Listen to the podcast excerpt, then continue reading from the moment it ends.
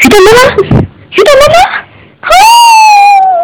鱼蛋妈妈故事会开幕啦！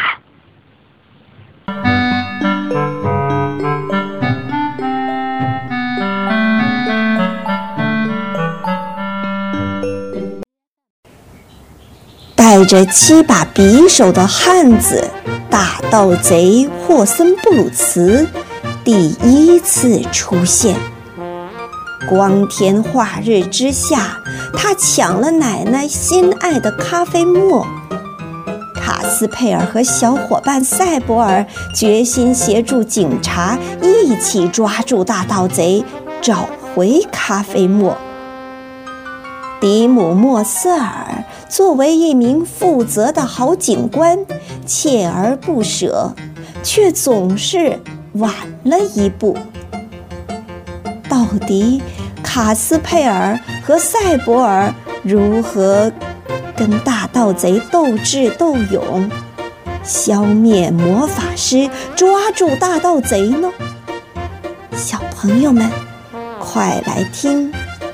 会唱歌的咖啡沫，小朋友们晚上好！又到了我们鱼蛋妈妈讲故事的时候了。昨天啊，我们讲到第十三章，嗯，卡斯佩尔遇到了仙女，哦，当然，他已经被变成了一只灵蝉，但是呢，仙女告诉了卡斯佩尔可以走出魔堡的方法。并且呀，希望卡斯佩尔能够帮助他把仙女草拿回来，解开灵蝉身上的巫咒。今天我们来看看卡斯佩尔能不能完成这个任务呢？第十四章：闯高原。卡斯佩尔打听清楚了前往高原的道路。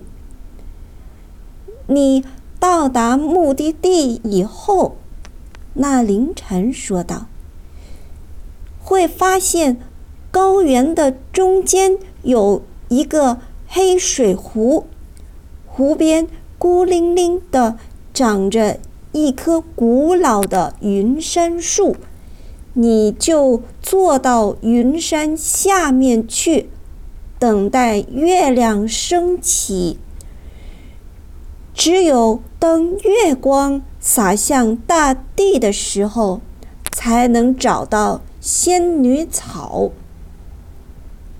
在月光的沐浴下，仙女草的细碎的银色花蕾才会在云山的老树根之间绽放，出现星星点点的星辉。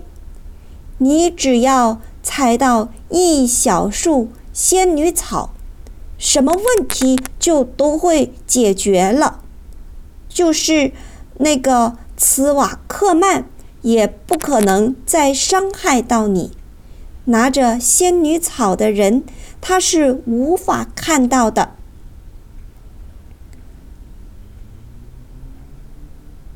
但是，他回到魔堡后发现我不在，他会到处找我吗？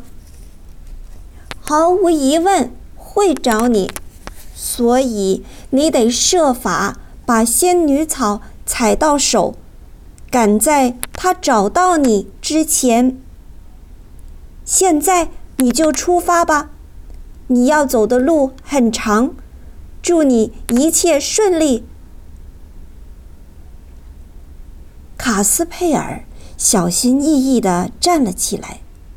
临别时，又晃着风灯，向坛里的灵蝉打了个招呼：“再见，再见！别忘了把门关上，不能让茨瓦克曼知道你和我谈过话。”“嗯，对，那三道门。”卡斯佩尔已经压根儿把他们给忘了。当然，现在他一道道的把门关好，顺着地窖的台阶往上走。最后又把地窖的门恢复了原样。他跑到茨瓦克曼的食品储藏室里，拿了一个面包和两根香肠，然后就上路了。他从房间的窗户里爬出去，来到菜园里。他摘下赛博尔的帽子，把它放在离菜畦不远的篱笆旁边。跟这顶帽子分手，他丝毫不感到难受。嗯，这回能成功逃出去吗？他还是觉得。不是很有把握，因为他又想起了昨天晚上的那个遭遇，那恶狠狠的两记耳光。嗯，不想了，试试呗，大不了就像昨晚一样，再被扇两个耳光。然而这一次却出奇的顺利。没有什么看不见的魔掌拎着他的领子往回扯，更没挨耳光。他轻松地越过篱笆，他卧倒在草丛里，这才彻底松了一口气。哦，卡斯佩尔自言自语道：“谁能想到，塞博尔的帽子竟然也能派上这么好的用场？”嗯，还是赶紧往高原走吧。走啊走啊，一个小时过去了，又一个小时过去了，一直沿着灵禅给他描述的道路朝前走。先是经过一片森林，然后沿着乡间大道走上一段。接着是顺着一条溪流往前，一直走到下一片林子。那里有三棵大白桦树长在一起，中间的那棵主干裂成了两半。啊，果然，那里是三棵大白桦，情形与灵禅描述的相符。从这里有一条羊肠小道通向密林深处。只有这一条路，别无路径可走了。卡斯佩尔又沿着它走了足足两个小时，才到了高原。这时已经快到。黄昏时分了，啊，终于到达目的地了。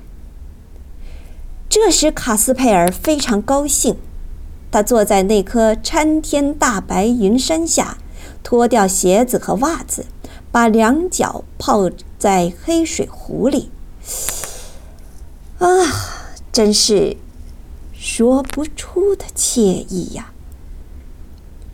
嗯，就这么等着，等月亮升起来吧。为了消磨时间，他拿出面包和两根香肠吃了个精光。他尽量不去想大魔法师彼得罗西乌斯茨瓦克曼，可是这有点难办到啊。坐的时间越长，他心里。越不自在。嗯，这个鱼蛋妈妈可以理解，因为卡斯佩尔是逃出来的，他肯定会不停的想：茨瓦克曼是不是已经回到魔堡了呢？如果他回到魔堡，他一定能马上发现。我不见了，那他会怎么样呢？哎呀，卡斯佩尔想着想着，越想越着急，越想就忍不住悲叹道：“哎呀，亲爱的月亮啊，月亮啊，你在哪儿呢？你干嘛还不升起来？假如茨瓦克曼在我踩到仙女草之前把我给抓住，那一切就都完了。月亮啊，月亮啊，求求你了，你听到我说话吗？你赶快升起来好不好？”可是。到月亮要升起来，那还得等好久呢。